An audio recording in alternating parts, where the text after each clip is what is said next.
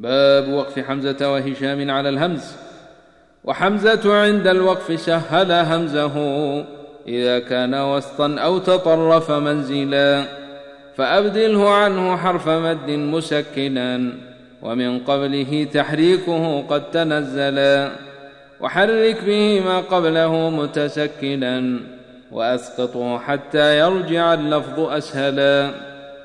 سوى أنه من بعد ما ألف جرى يسهله مهما توسط مدخلا ويبدله مهما تطرف مثله ويقصر أو يمضي على المد أطولا ويدغم فيه الواو والياء مبدلا إذا زيدتا من قبل حتى يفصلا ويسمع بعد الكسر والضم همزه لدى فتحه ياء وواوا محولا. وفي غير هذا بين بين ومثله. يقول هشام ما تطرف مسهلا. ورئيا على إظهاره وادغامه. وبعض بكسر الهالياء تحولا. كقولك أنبئهم ونبئهم وقد رووا أنه بالخط كان مسهلا.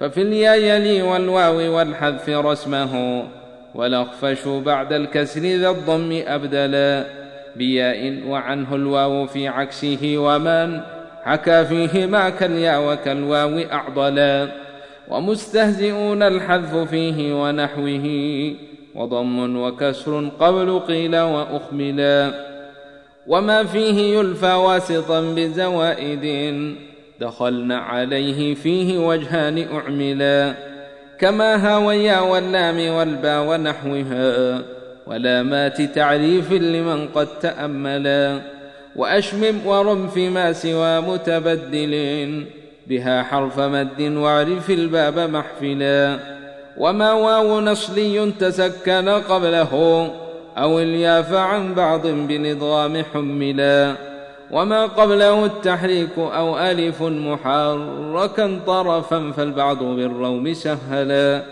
ومن لم يرم واعتد محضا سكونه وألحق مفتوحا فقد شذ موغلا وفي الهمز أنحاء وعند نحاته يضيء سناه كلما اسود اليلا